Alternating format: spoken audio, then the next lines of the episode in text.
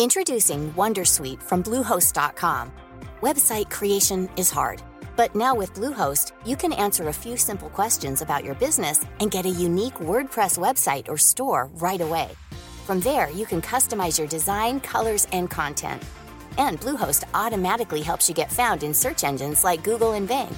From step-by-step guidance to suggested plugins, Bluehost makes WordPress wonderful for everyone. Go to bluehost.com/wondersuite. Want flexibility? Take yoga. Want flexibility with your health insurance? Check out United Healthcare Insurance Plans. Underwritten by Golden Rule Insurance Company, they offer flexible, budget friendly medical, dental, and vision coverage that may be right for you. More at uh1.com.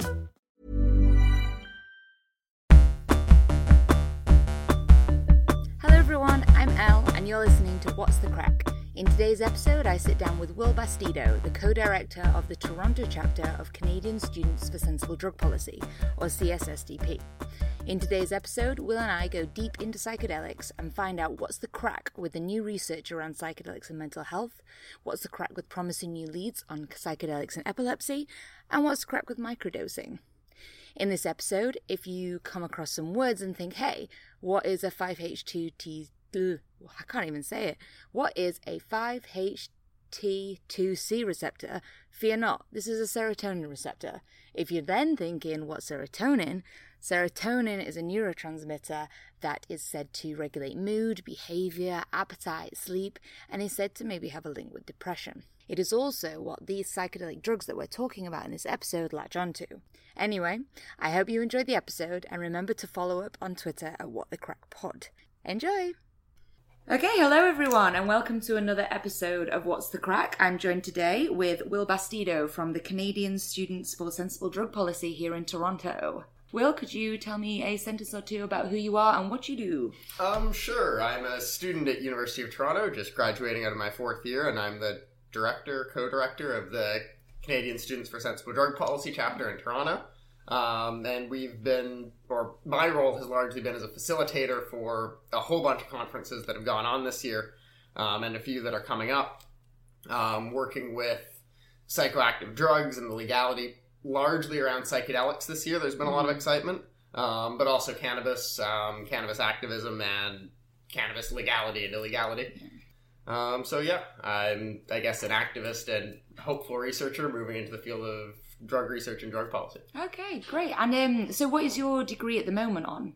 Uh, pharmacology and neuroscience. Okay. Particularly yeah, uh, the pharmacology, or my focus is around the pharmacology of psychoactives, particularly cannabis, as well as stimulants and Mm. psychedelic drugs. Okay, and I'm assuming that and that affects with um, neuroscience and how it affects Yes, with the brain. yes, of course, the, the Okay. neuroscience of that, and the neuro, I guess the potential therapeutic values of these medicines, whether it's for conditions like narcolepsy and ADHD with the stimulants, the I don't know, cannabis. They're saying cures everything these days. Mhm. um, or even with the psychedelics, um, they're talking about some, um, I guess, broader applications of things like addictions and mood disorders. I'm also particularly interested in some rare forms of epilepsy that it seems like psychedelics might be a promising treatment for as well. Okay, great, interesting, and um, we'll we'll unpack that a little bit later because I want to get into that one. Um, should we start quite broadly in discussing what is uh, Canadian Students for Sensible Drug Policy, or Students for Sensible Drug Policy as a whole? Not me, know, just you know. Um, well, as a broader whole, I guess we're a, uh, we're a student advocacy organization, um, largely founded around getting the research that's being done at the universities and the policies that we know would be smart to have as drug policies, and then getting these put into practice. Um, of course, a big drive in the past for the organization has been cannabis legalization. Of course, in Canada, that's happening now.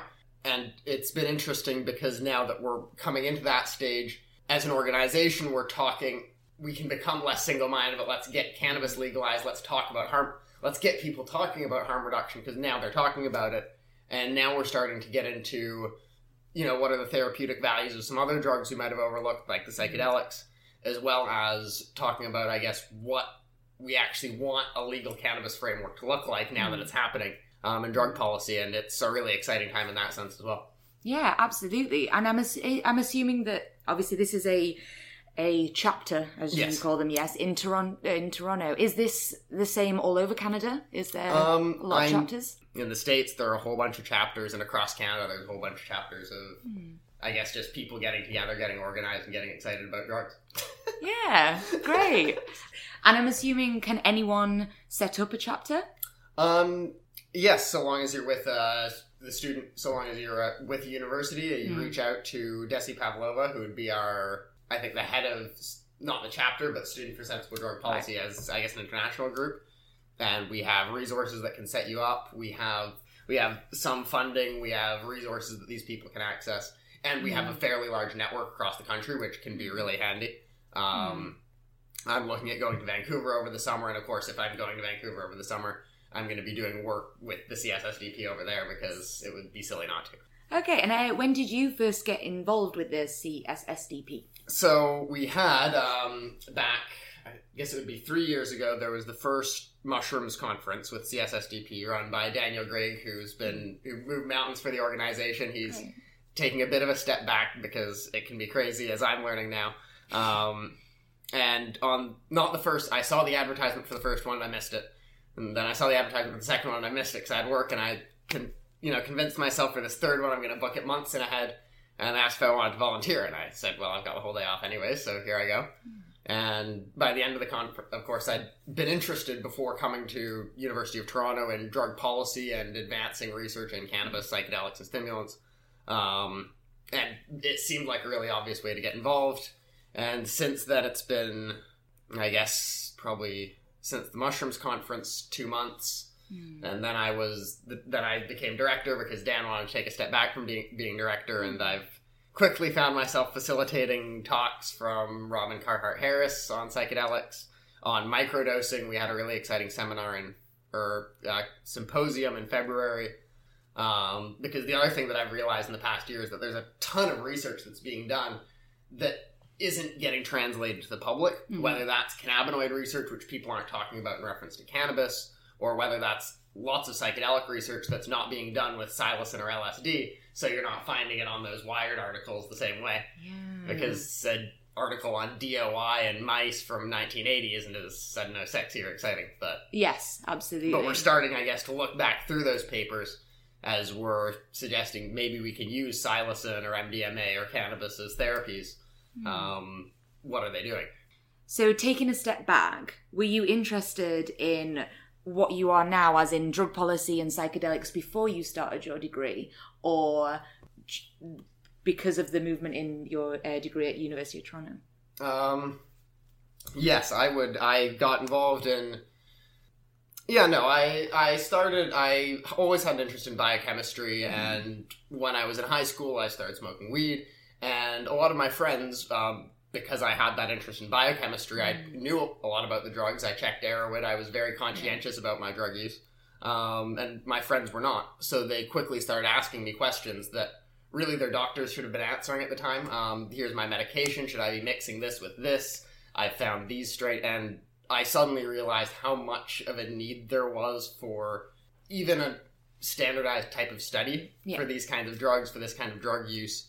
Um, and so it became a really salient and interesting point to me that for drugs that we, even if we are, you know, take the FDA, CIA assumption, um, the FDA assumption that these drugs are not useful, we don't even really understand the harms of them very well. Yeah. Um, so that got me interested. And then when I went to Toronto, I w- had that in mind, got interested in pharmacology, got interested in neuroscience.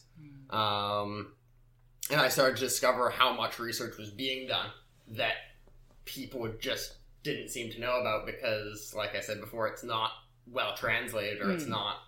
You don't have the person saying maybe this drug can be a promising lead for something like epilepsy that people really aren't thinking of when they think of something like psychedelics. Yeah, yeah, absolutely. I feel, I feel that that's a similar, almost a similar story for my like awakening, so to speak, into a drug policy world. Because it was when I went to university, because I did um, chemistry in my undergrad, and that was learning about all different drugs, and it was surprising to me to learn about cocaine, heroin, you know, the big, the big original Yeah. uh, illicit drugs, and being taught about them without any sort of political swing it was really refreshing to go, oh, yeah, you don't have to have a preamble of drugs are bad and no one should take them. It's just like, no, there's so much research being done.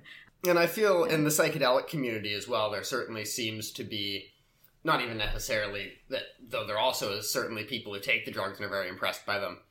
But research, a lot of people coming from the cognitive science, from the neuroscience background, who are saying, even if we aren't, again, irrespective of the drug's usefulness as medicine, there's something clearly profound happening in the brain, and this is a very useful tool for learning about how the brain does things like predict reward, um, determine long term versus short term futures, that kind of thing. Um, so yeah, there's a lot of, and we're working towards getting some of that research done, hopefully, and that'll be exciting. Okay, great. So I guess yes, let's move on to um, yeah, start start us off with some psychedelic chat. Just for sake of ease, restrict psychedelics to drugs which agonize the 5-HT2A receptor. Okay. Um, so this, broadly speaking, is referring to LSD, psilocybin. I guess in a true psychedelic sense, think of psilocy- psilocin, psilocybin, LSD, and drugs which are working in the same brain system. Uh, mescaline Right. would be the other one. Mescaline and what about? Let me think. Just thinking, what's like uh, DMT? Is that involved DM as well? So DMT yeah. is DMT is a very a very effective. So and actually, yeah. So, so sil- most of these drugs are derivatives or similar to the serotonin molecule. Mm. Um, I guess to give examples of drugs which people often think of as psychedelic that I would call not truly uh, ketamine is Mm. not a true psychedelic. It's a dissociative. It's an anesthetic. Um, PCP is a dissociative anesthetic. Um. So if Mm. somebody's I don't know huffing paint or something, this isn't giving them a psychedelic effect. Yeah. Um, and, and most notably, in a lot of these drugs, which are psychedelics, are not inducing a delusional experience. Hmm. If you see somebody who's high on oil or high on, they think that they're in places that they're not. They are clearly out of touch with their environment. It's Hmm. like somebody having a dementia or psychosis, Right. where people with psychedelics can actually show a remarkable ability to realize where they are, who they are, etc Mm. they just also feel these intense feelings of euphoria, visual patternings, feeling Mm. of oneness, etc. Yeah. Okay.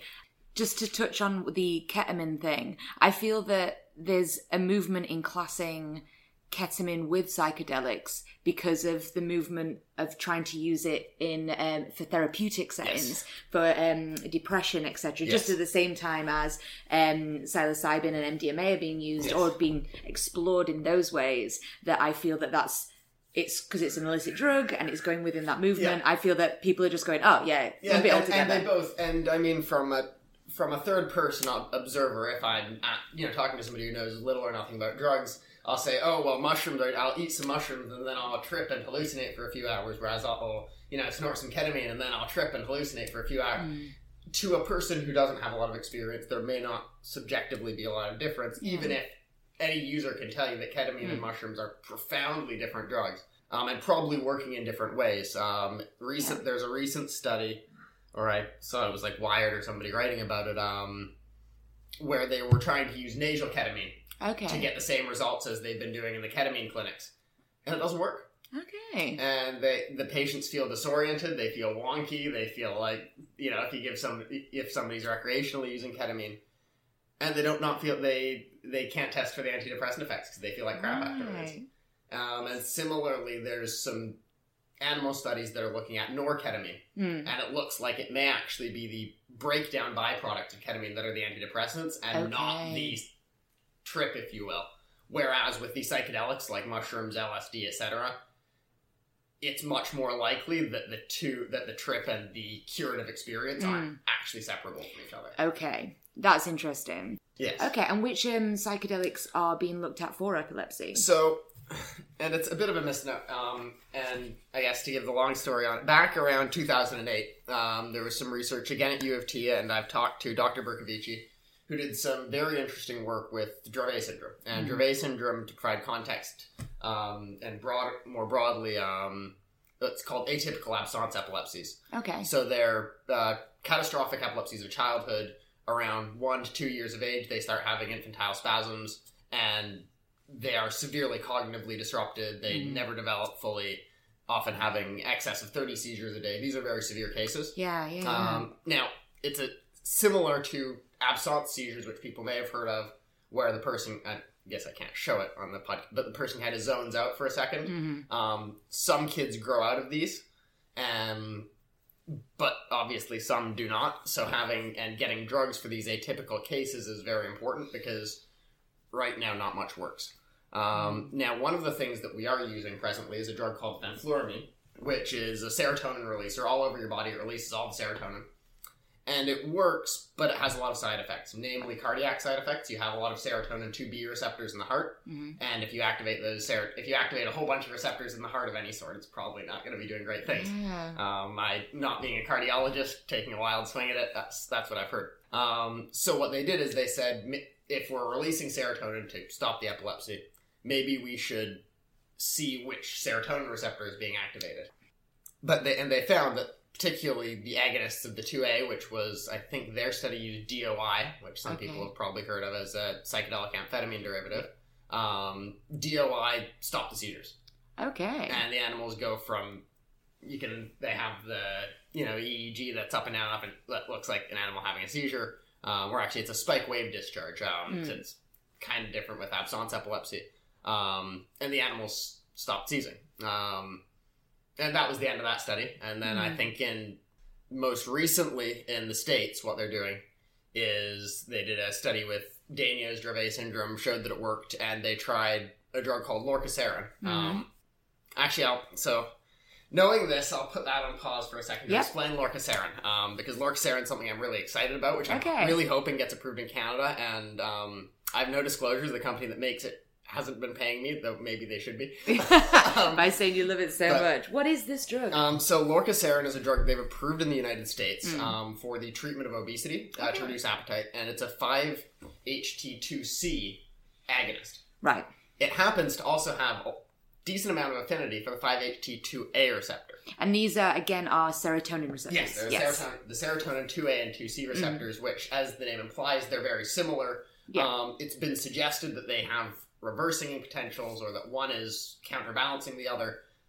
But it seems that the serotonin 2C agonists that don't have any 2A activity aren't getting through trials. Right. And this one, which does have 2A activity, was helping people lose weight and wasn't having any severe side effects. Huh. So in the United States, they've approved it for weight loss, and they found that these people were smoking less too. So now they're looking at it for smoking cessation. Right. And I'm looking at this saying these kinds of habit changing behaviors are kind of similar to what psychedelic therapy is proposing to treat.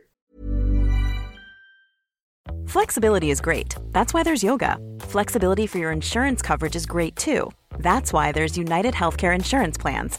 Underwritten by Golden Rule Insurance Company, United Healthcare Insurance Plans offer flexible, budget friendly coverage for medical, vision, dental, and more.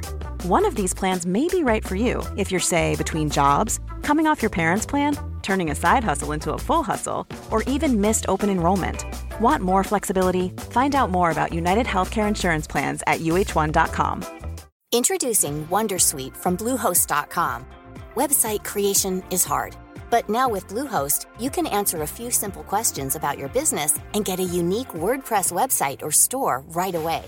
From there, you can customize your design, colors, and content. And Bluehost automatically helps you get found in search engines like Google and Bing. From step-by-step guidance to suggested plugins, Bluehost makes WordPress wonderful for everyone. Go to bluehost.com/wondersuite. Everybody in your crew identifies as either Big Mac Burger, McNuggets, or McCrispy Sandwich. But you're the filet fish Sandwich all day. That crispy fish, that savory tartar sauce, that melty cheese, that pillowy bun. Yeah, you get it. Every time. And if you love the filet of fish, right now you can catch two of the classics you love for just $6. Limited time only. Price and participation may vary. Cannot be combined with any other offer. Single item at regular price. Ba-da-ba-ba-ba. Um, and unsurprisingly, this 2A activity means that if you were to take a lot of lorcaserin, um, don't do this by the way, if you do manage to find it, the reports also say that it feels awful, but it seems to be a psychedelic, in a sense, have psychedelic activity just at very low, much lower doses, so nobody's tripping on this drug, but it seems to be activating that same receptor system and getting a lot of the same benefits. So, because this is an approved drug you can use in people, coming back to epilepsy, they tried it in a case Yeah. study with five case studies, and it seems to be a well received drug.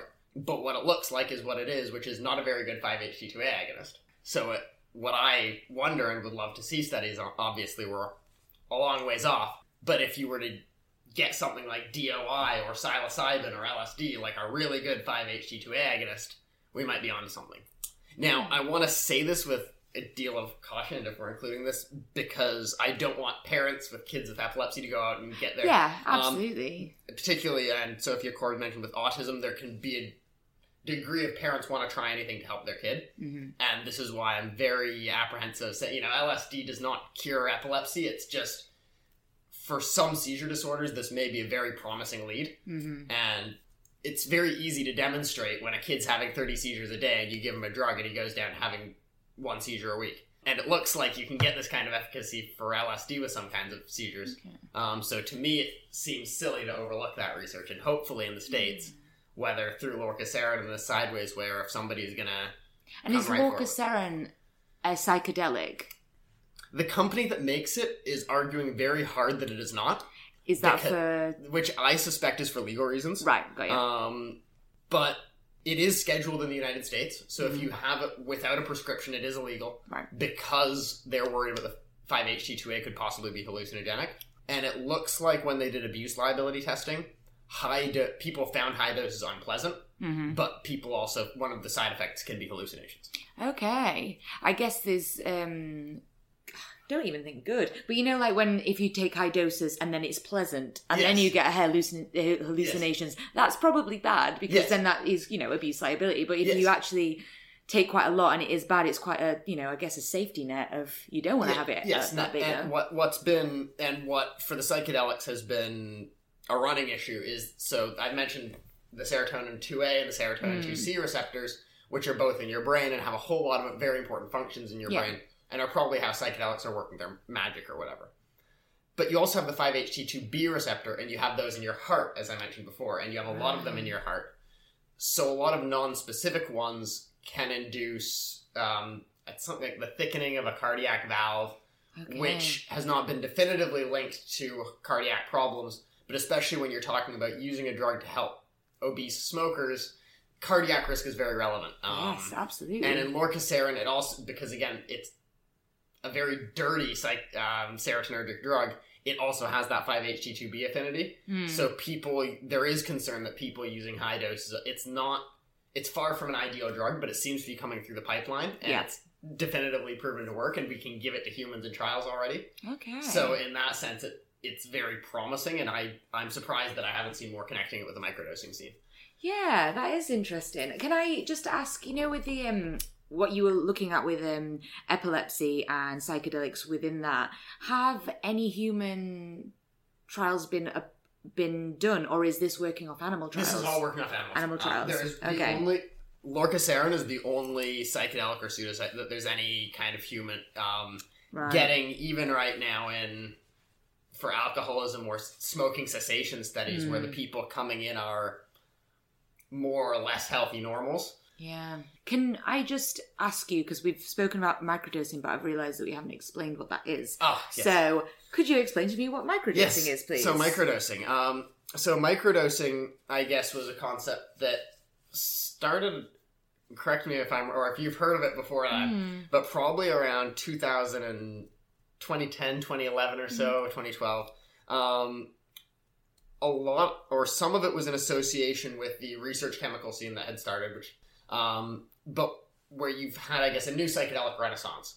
The Rolling Stone wrote an article about microdosing in Silicon Valley. Mhm. And at the time, it was like one guy who was taking low doses of LSD because I don't know he was a crazy guy in Silicon Valley, I guess.